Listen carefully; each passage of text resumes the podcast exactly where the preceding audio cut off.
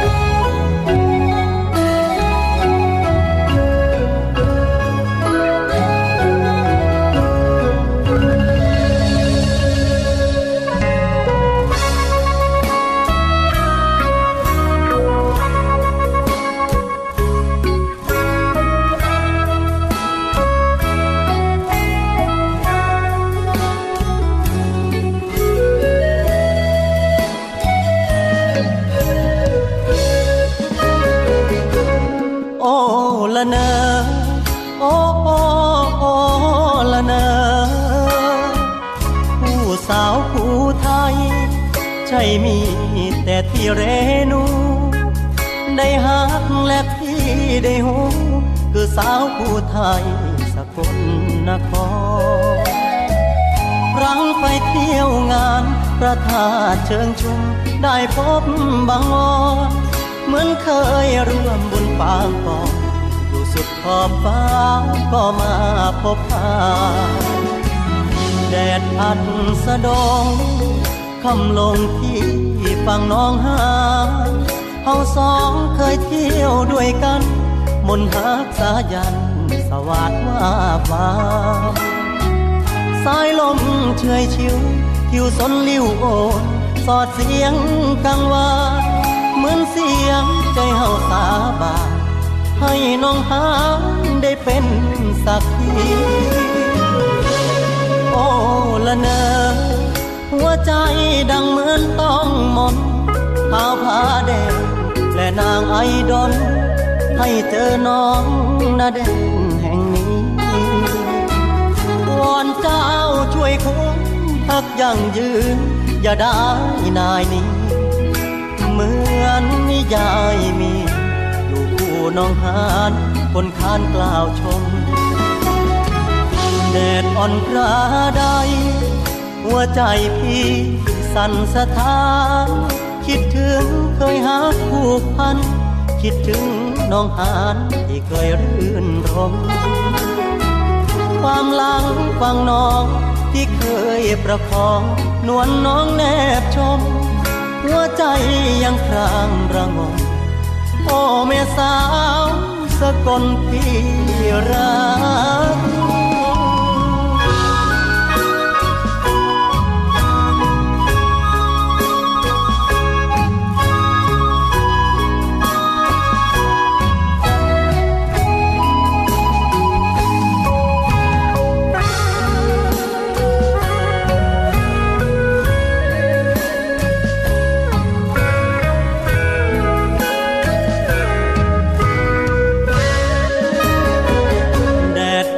อ่อนกระได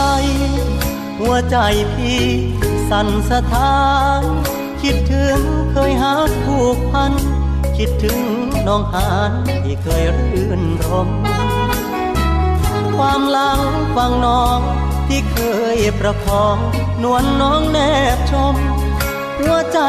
ยังครางระงมโอ้แม่สาวสกลพี่รัก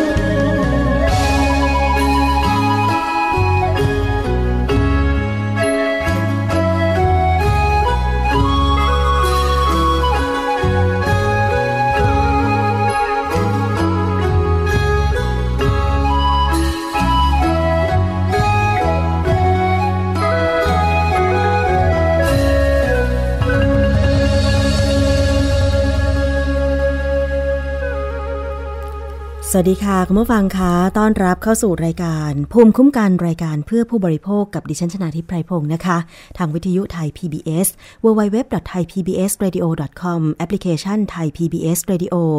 รวมถึง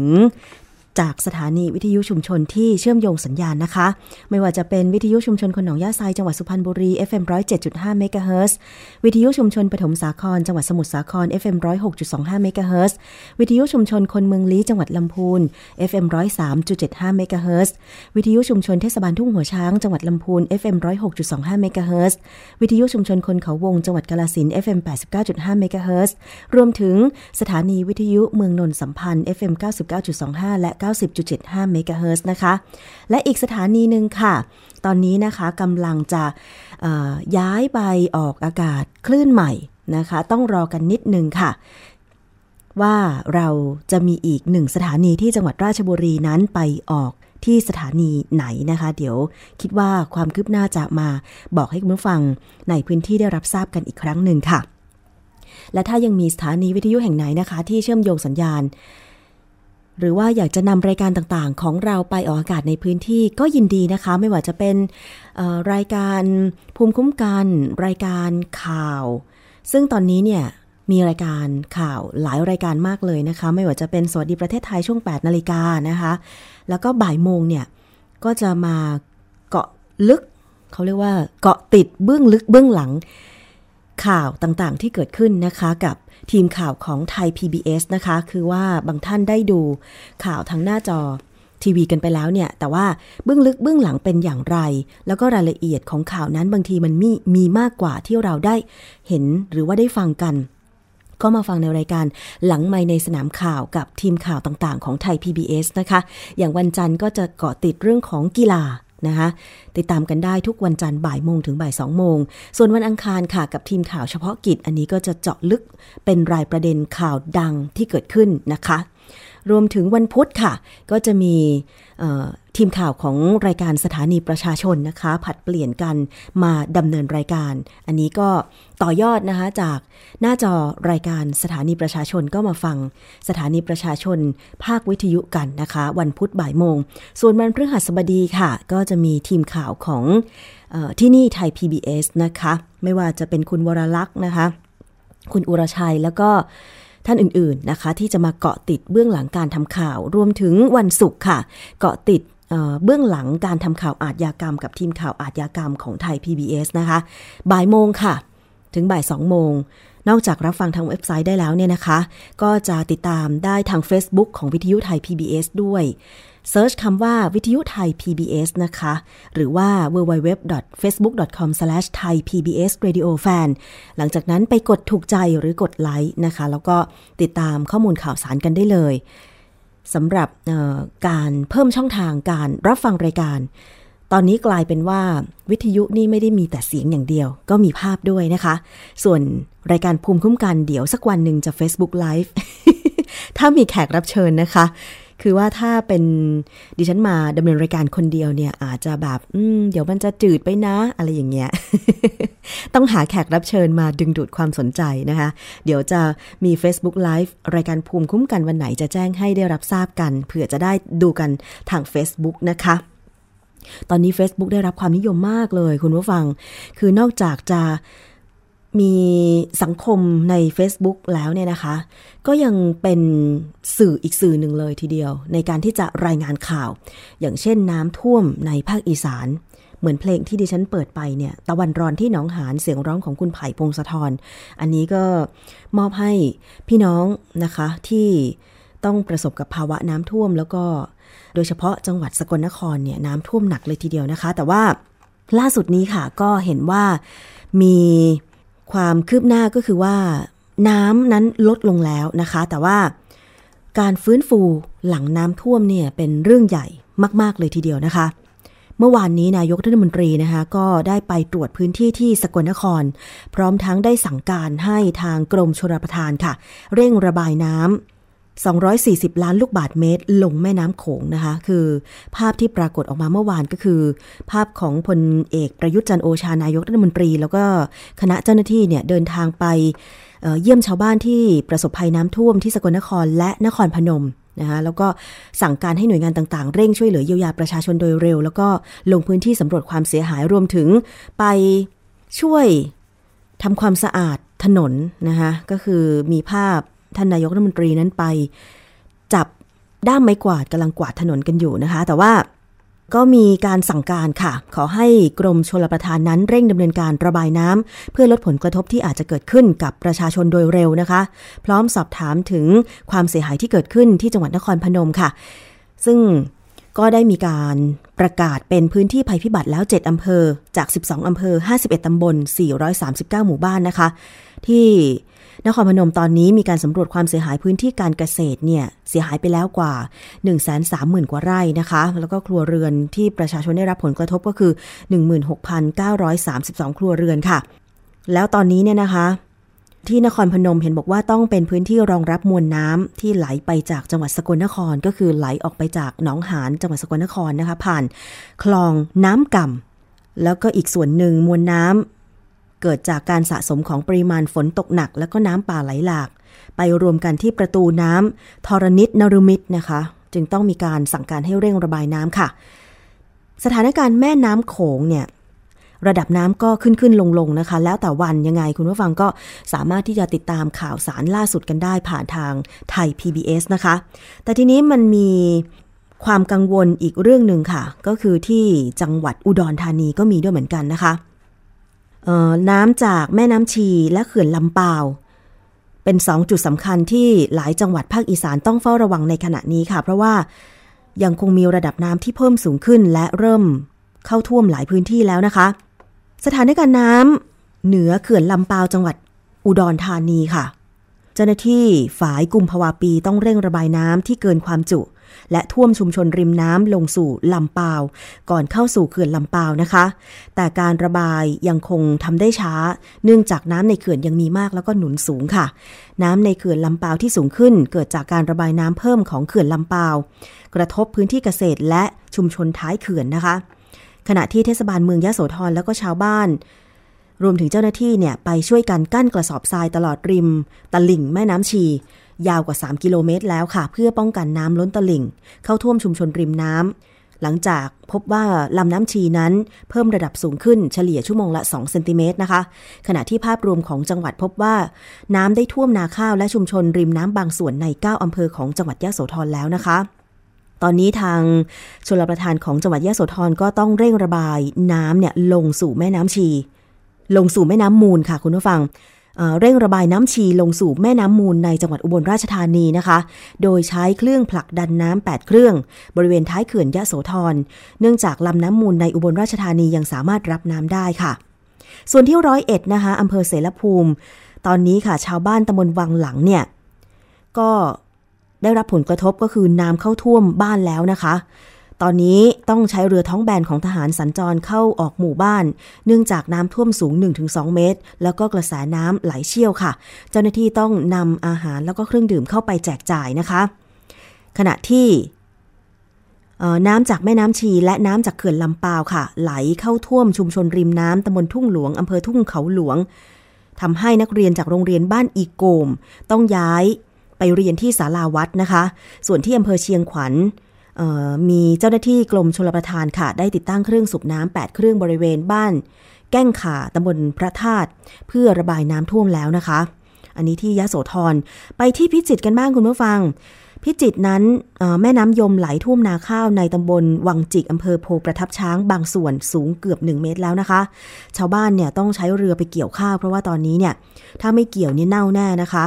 อย่างน้อยๆ ก็เพื่อเก็บไว้กินแล้วก็เป็นเมล็ดพันธุ์ ขณะที่บางส่วนก็ไม่สามารถเกี่ยวได้ทันค่ะ ต้องประสบปัญหาขาดทุน น่าเห็นใจมากๆนะคะ คิดว่าหน่วยงานที่เกี่ยวข้อง ต้องลงไปสำรวจพื้นที่กันโดยเร็ว แล้วก็เร่งเยียวยาความเสียหาย แต่ที่แน่ๆ คือตอนนี้เนี่ยต้องเร่งระบายน้ำนะคะ จะพร่องน้ำไปตรงพื้นที่ไหนได้บ้างจะสามารถจัดการระบบการระบายน้ำได้อย่างไร อันนี้เจ้าหน้าที่ที่เกี่ยวข้องต้อง ทำงานกันอย่างเร่งด่วนเลยทีเดียวนะคะ ให้กำลังใจเจ้าหน้าที่ด้วยเพราะว่าวันก่อนก็เห็นมีเจ้าหน้าที่ของกรมชลประทานไม่แน่ใจว่าเป็นพื้นที่ไหนนะคะ แต่ว่าพอไปจัดการการระบายน้ำเนี่ยนะคะ ถึงขั้นกับไปติดตรงบริเวณน้ำไหลเชี่ยวเลยทีเดียวนะคะ อันนี้ก็ให้กำลังใจกันด้วยค่ะ ซึ่งคุณผู้ฟังก็สามารถที่จะติดตามรายงานความคืบหน้าสถานการณ์น้ำท่วมในหลายจังหวัดทั้งภาคอีสาน แล้วก็ภาคเหนือตอนล่างนะคะ ได้ทาง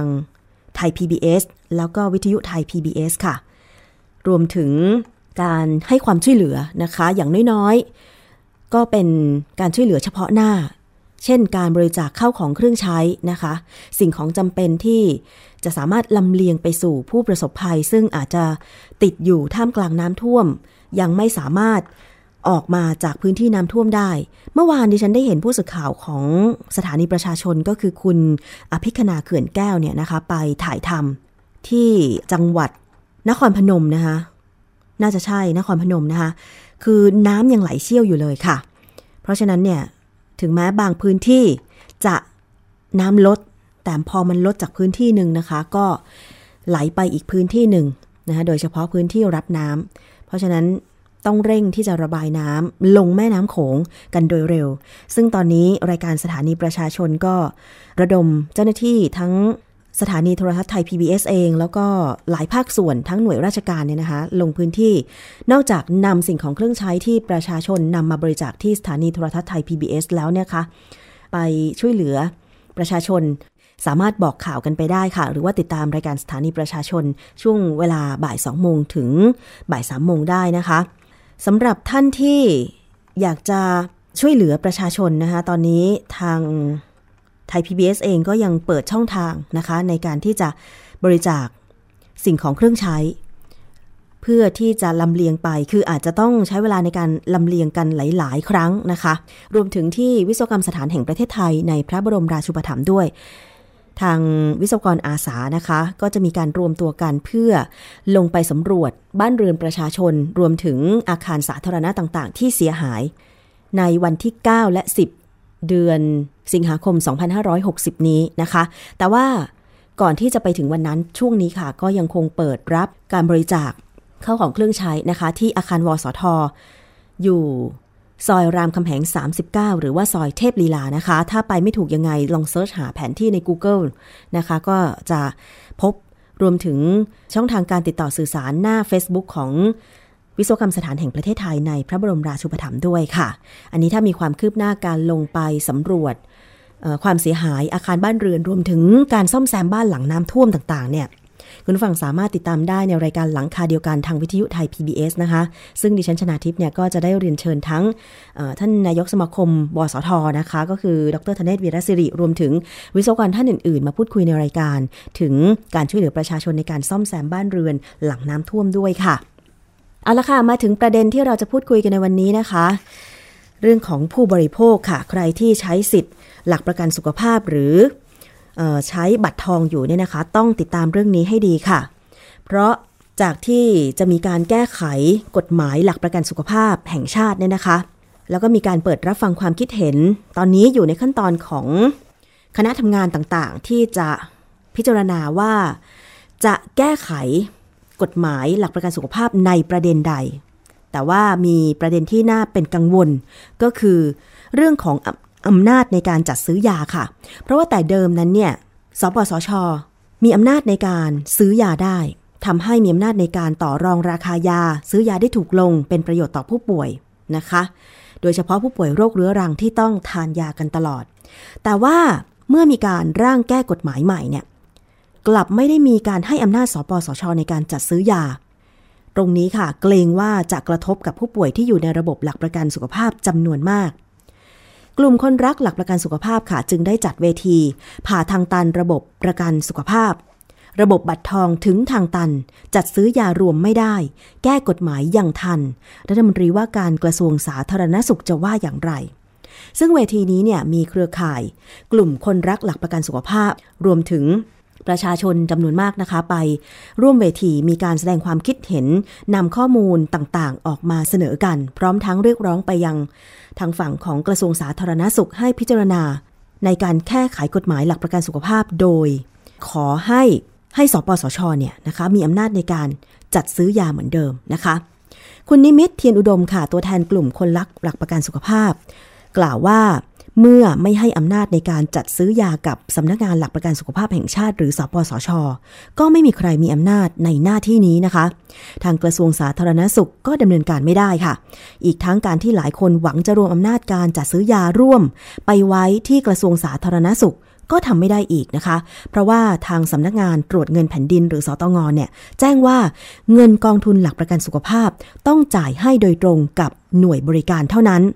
และในช่วงปีที่ผ่านมา ทางสปสช ต้องทำเรื่องขอมติ จากคณะรัฐมนตรีเป็นครั้งครั้ง เพื่อแก้ปัญหาเฉพาะหน้า ถ้าร่างกฎหมายหลักประกันสุขภาพแห่งชาติ ถูกอนุมัติมาเนี่ยนะคะ ก็จะถึงทางตัน เพราะว่าการจัดซื้อยาร่วมต้องใช้กรรมวิธีซับซ้อนยุ่งยากไม่ตรงไปตรงมา อาจจะส่งผลกระทบต่อผู้ป่วยที่ใช้บริการระบบหลักประกันสุขภาพแห่งชาติ หรือสปสชตรงนี้ได้นะคะ คุณนิมิตยังให้ความเห็นอีกว่า นายแพทย์ปิยะสกลสกลสัตยาธรรัฐมนตรีว่าการกระทรวงสาธารณสุขก็รู้ดี ว่าต้องใช้วิธีอ้อม ให้โรงพยาบาลบางแห่ง รับเงินจากสปสช แล้วเจรจาต่อรองจัดซื้อยาส่งให้โรงพยาบาลทั่วประเทศ โรงพยาบาลใหญ่ที่ต้องรับหน้าที่ นี้จะมีภาระเพิ่มขึ้น และจะมีบุคลากร พร้อมทำเรื่องนี้ไหมนะคะทำแบบไม่มีเงินทอนไม่มีเปอร์เซ็นต์ด้วย แล้วก็ที่ยิ่งร้ายกว่าก็คือสตงยังแจ้งอีกว่า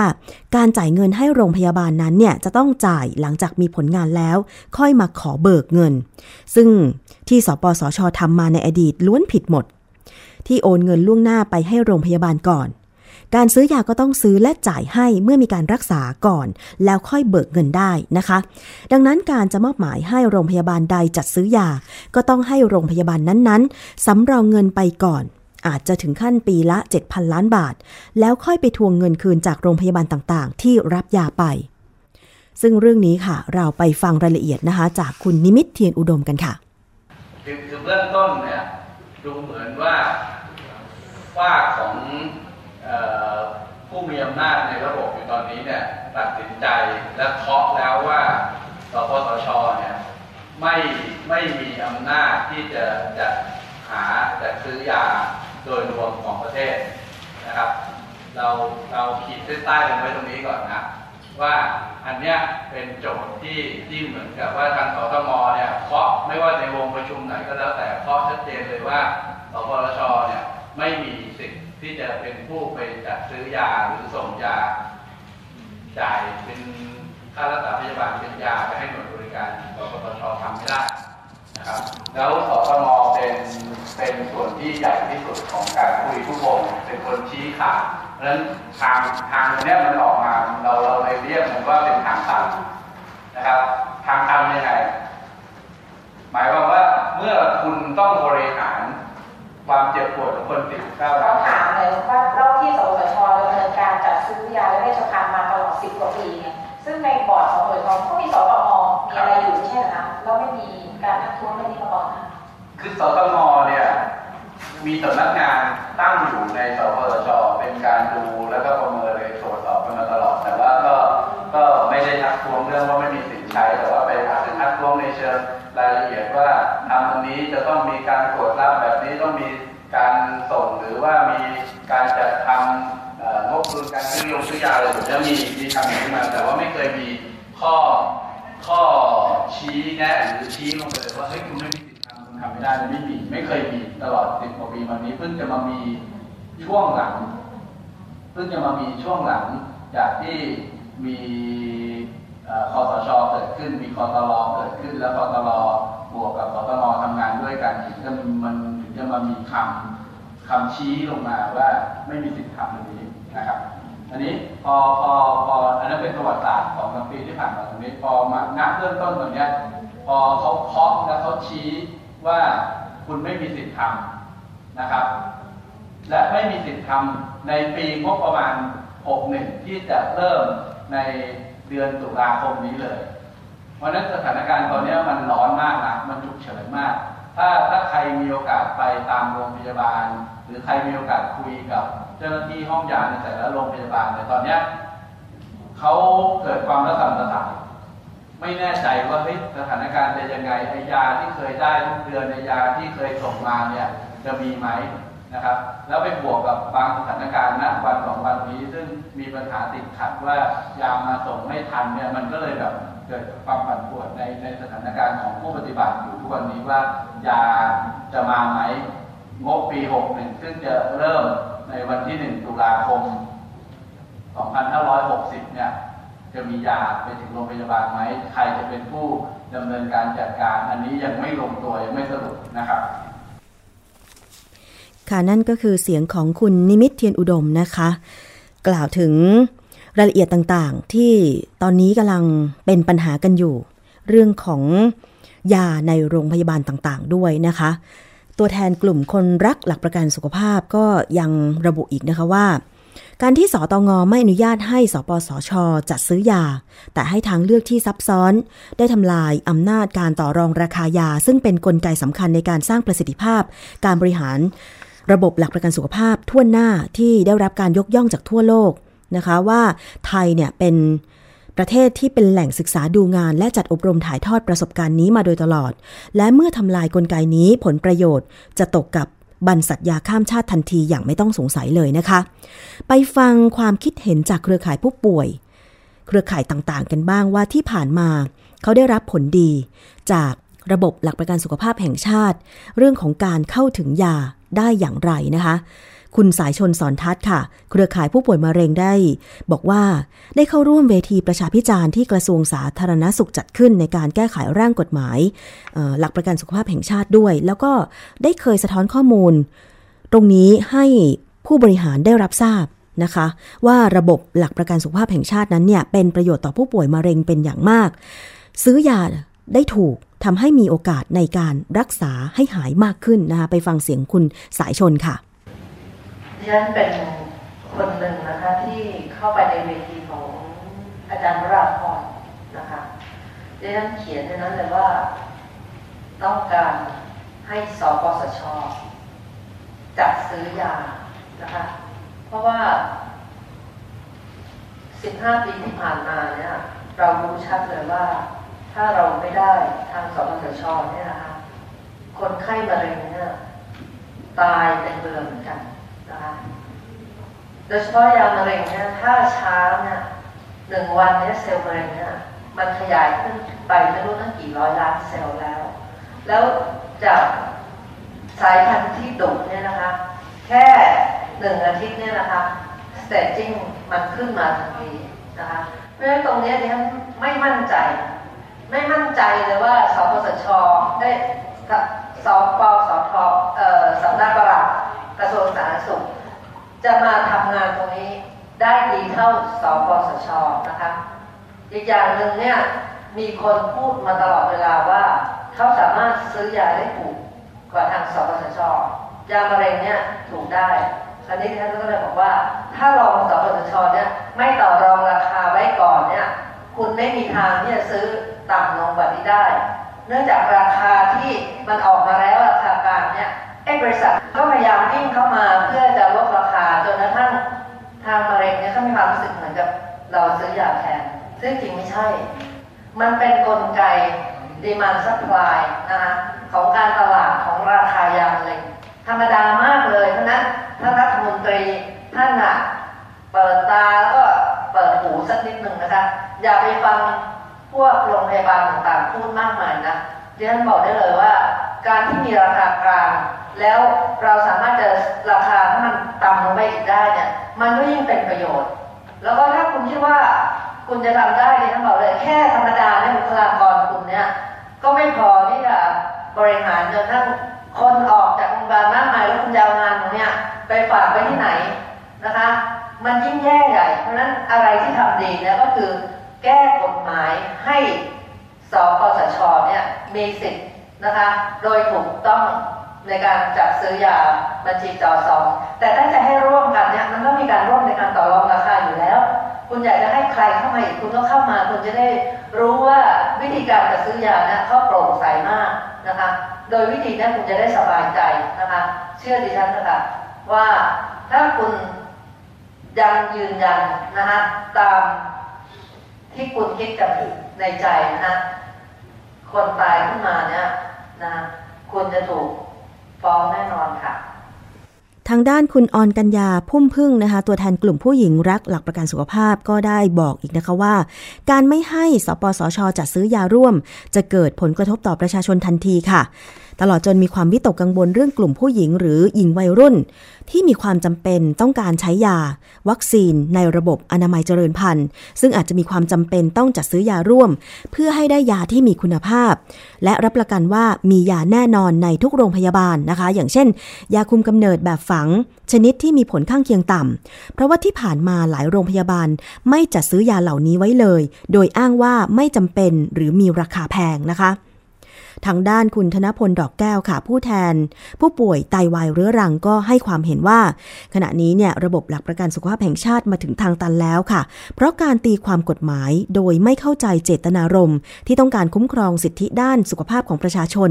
ตามรัฐธรรมนูญ ตอนนี้ก็ได้แต่ฝากความหวังไว้กับรัฐมนตรีว่าการกระทรวงสาธารณาสุขนะคะ ไปฟังเสียงของคุณธนพลค่ะผมว่า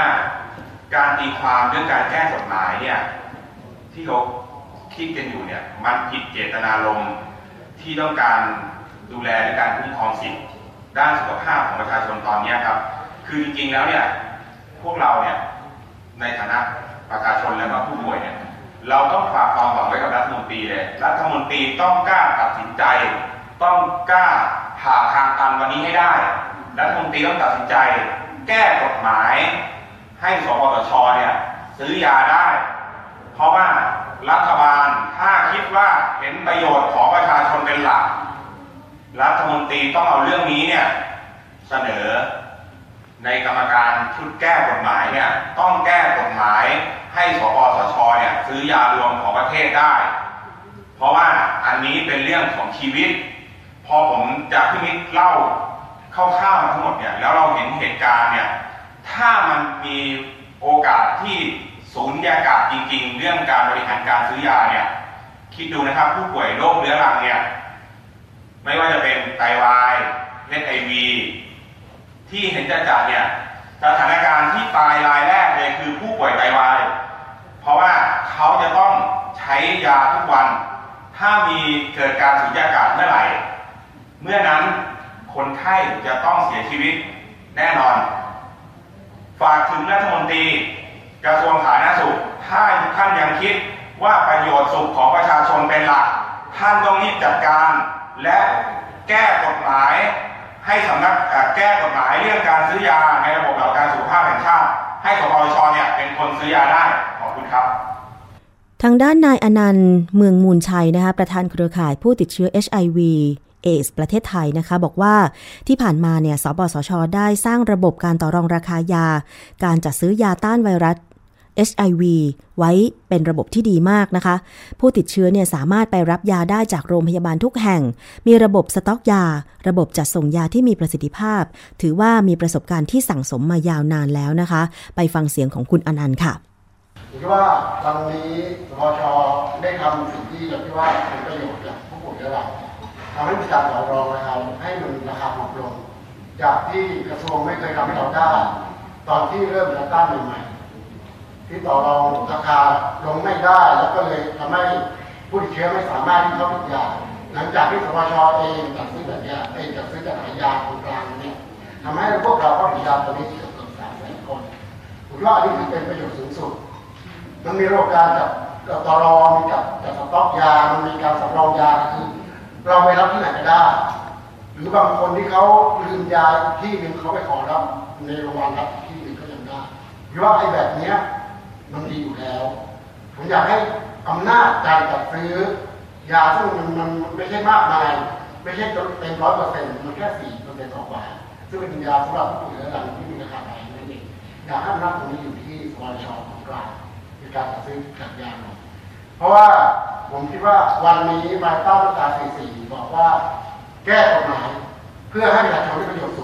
งสุ ถ้ายังถ้ายังยืนยันมาตรา44ตรงนี้ต้องตีว่าการกระทรวงสาธารณสุขก็น่าจะสำนึกในในในสิ่งที่ที่ถูกกำหนดออกมาแล้วว่า วันนี้ผมต้องเอาตรงนี้เป็นตัวตั้งว่าประโยชน์ที่ประชาชนจะได้กับสิ่งที่คุณกำลังทำวันนี้จะทำให้ผู้ป่วยหรือเรผมเองเนี่ยรับยามาแล้ววันที่ 11 กันยาผมก็ไปรับอีกรอบหนึงก็ต้องไปอีกสองเดือน ก็เห็นแค่ประมาณกันยาตุลาพฤศจิกาผมไม่รู้เลยว่าคุณจะเอายาให้ผมได้กินหรือเปล่า ราะฉะนั้นผมคิดว่าสิ่งที่คุณจะแก้วันนี้ขอให้แก้เพื่อให้เกิดสูงสุดประชาชนให้อำนาจในการจัดซื้อยารวมตรงกลางสำหรับปชเพื่อที่ผู้ป่วยจะได้รับยาค่ะนั่นคือเสียงของคุณอนันต์นะคะ ประธานเครือข่ายผู้ติดเชื้อ HIV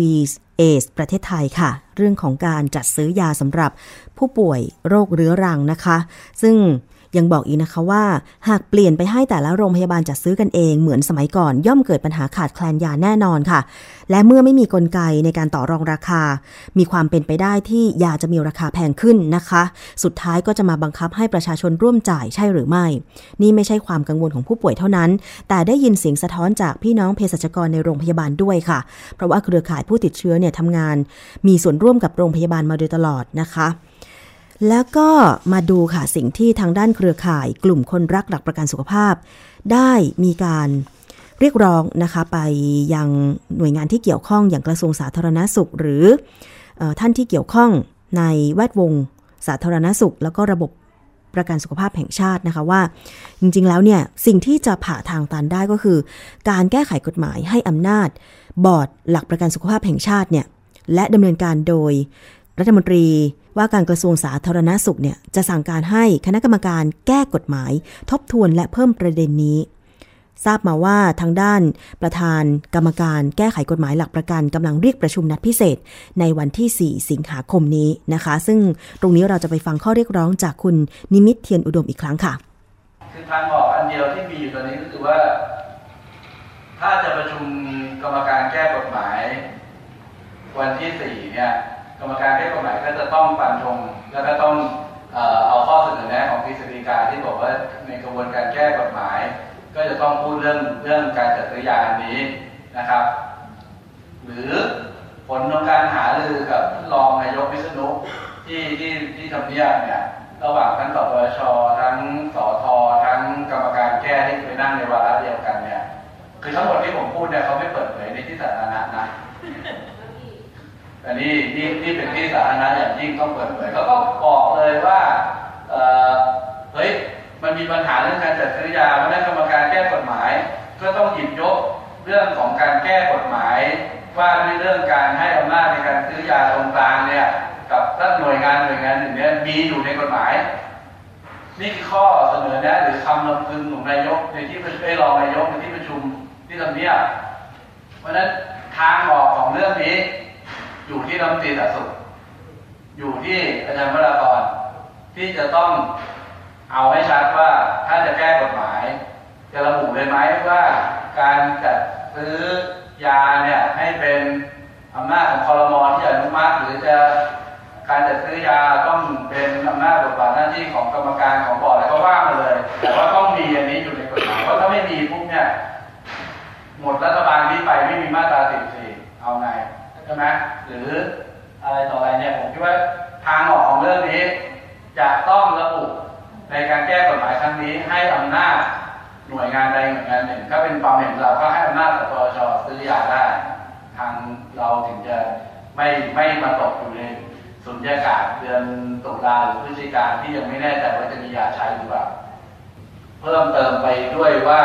เมื่อมีอำนาจมีบทบาทที่จะจ่ายเป็นค่ายาและเวชภัณฑ์เนี่ยก็ให้มีบทบาทที่จะ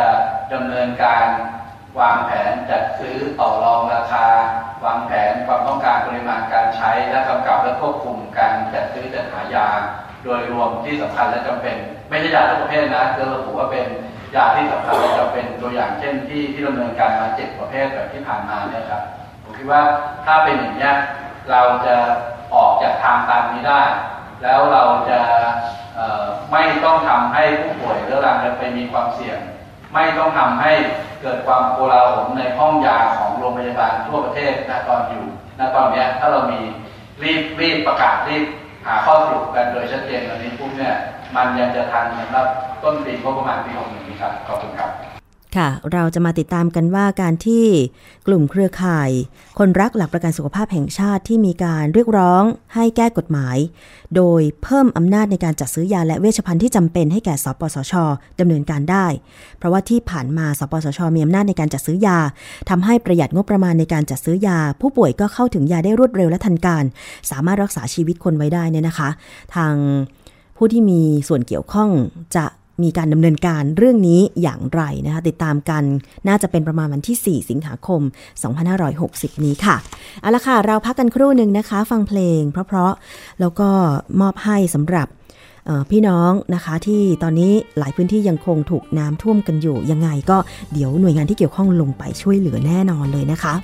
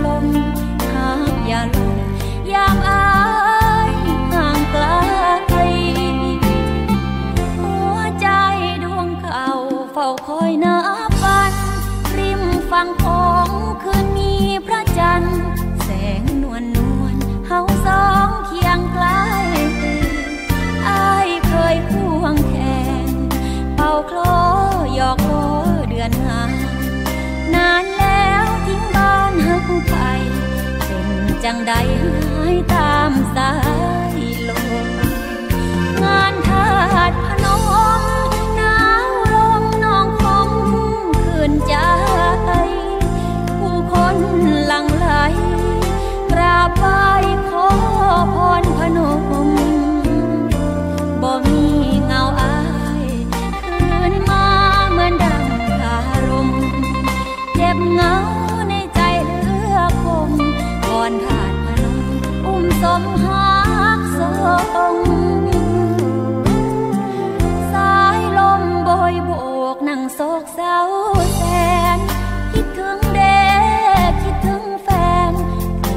เป่าแขนล้อแดนฟังคงก่อนสายลมสั่ง น้องยังเฝ้าคอยซื้อตรง แม้นอายได้ดีสูงส่ง อย่าลืมฟังโคงนค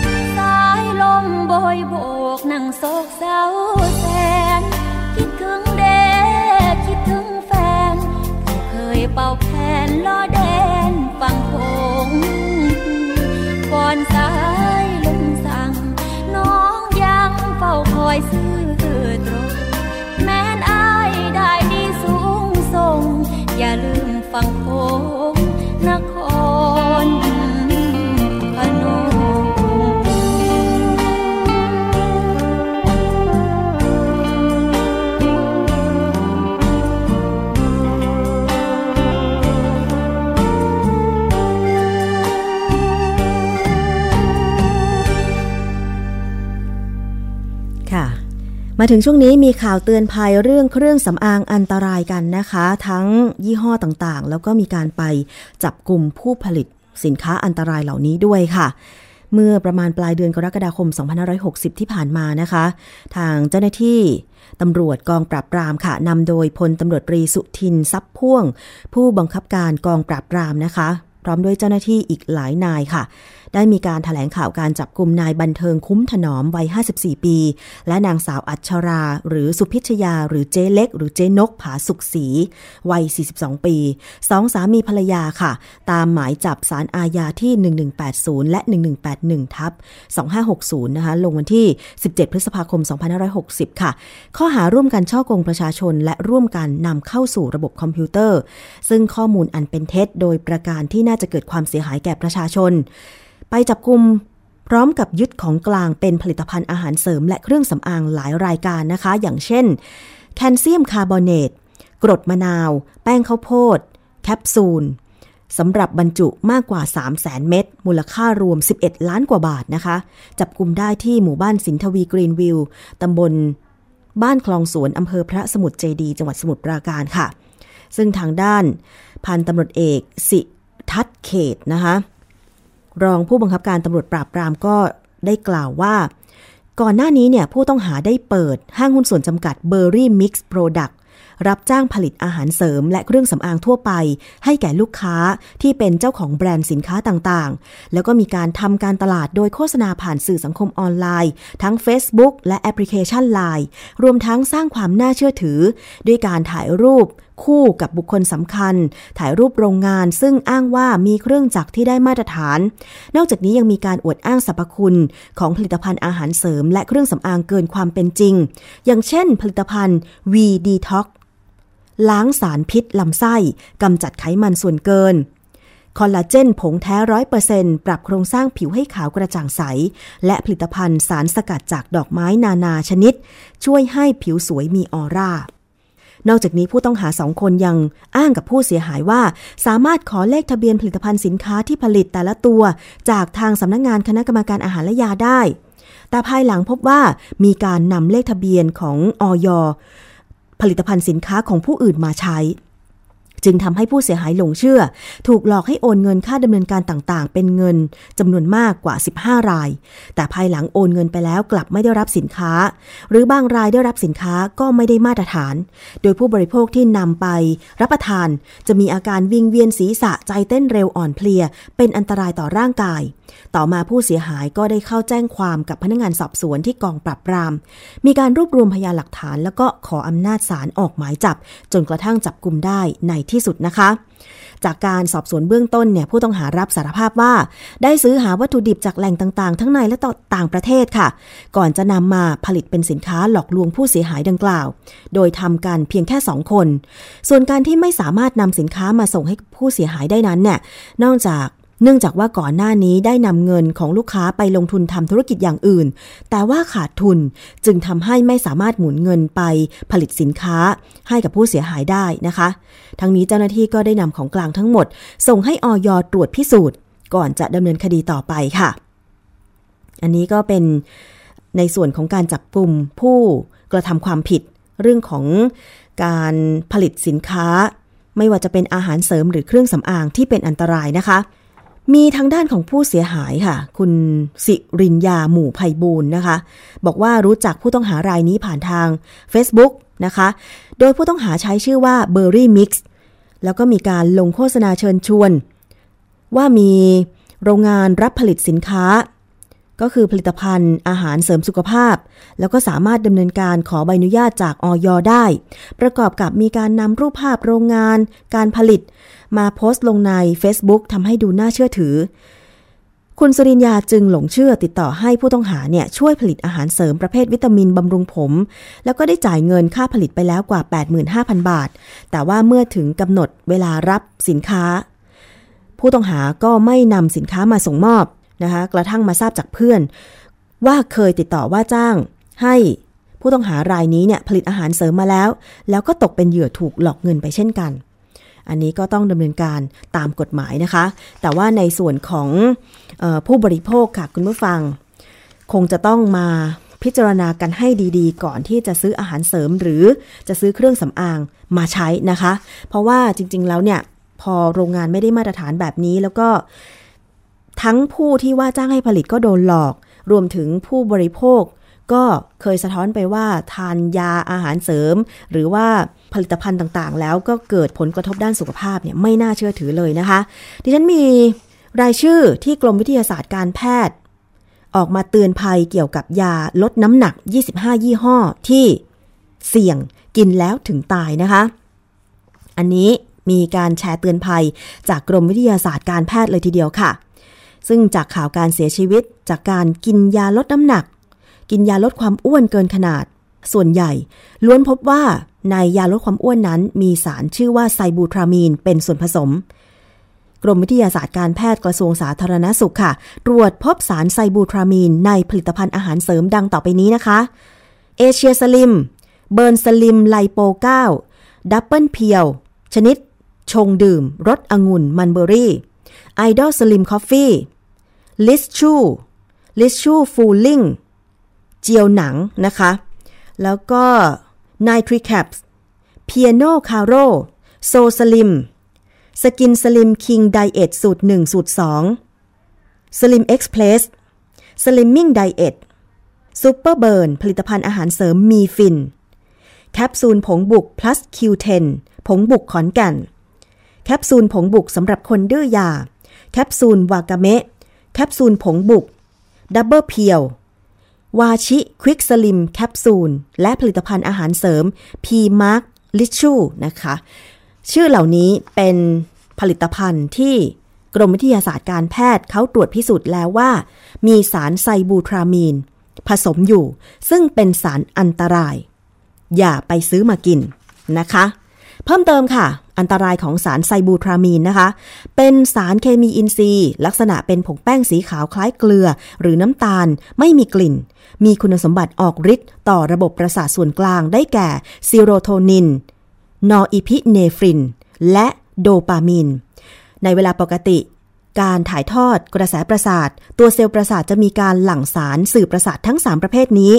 เมื่อหลั่งสารเสร็จแล้ว สารสื่อประสาทพวกนี้จะถูกกำจัดออก เพื่อที่จะป้องกันไม่ให้เกิดการถ่ายทอดกระแสประสาทนานเกินไป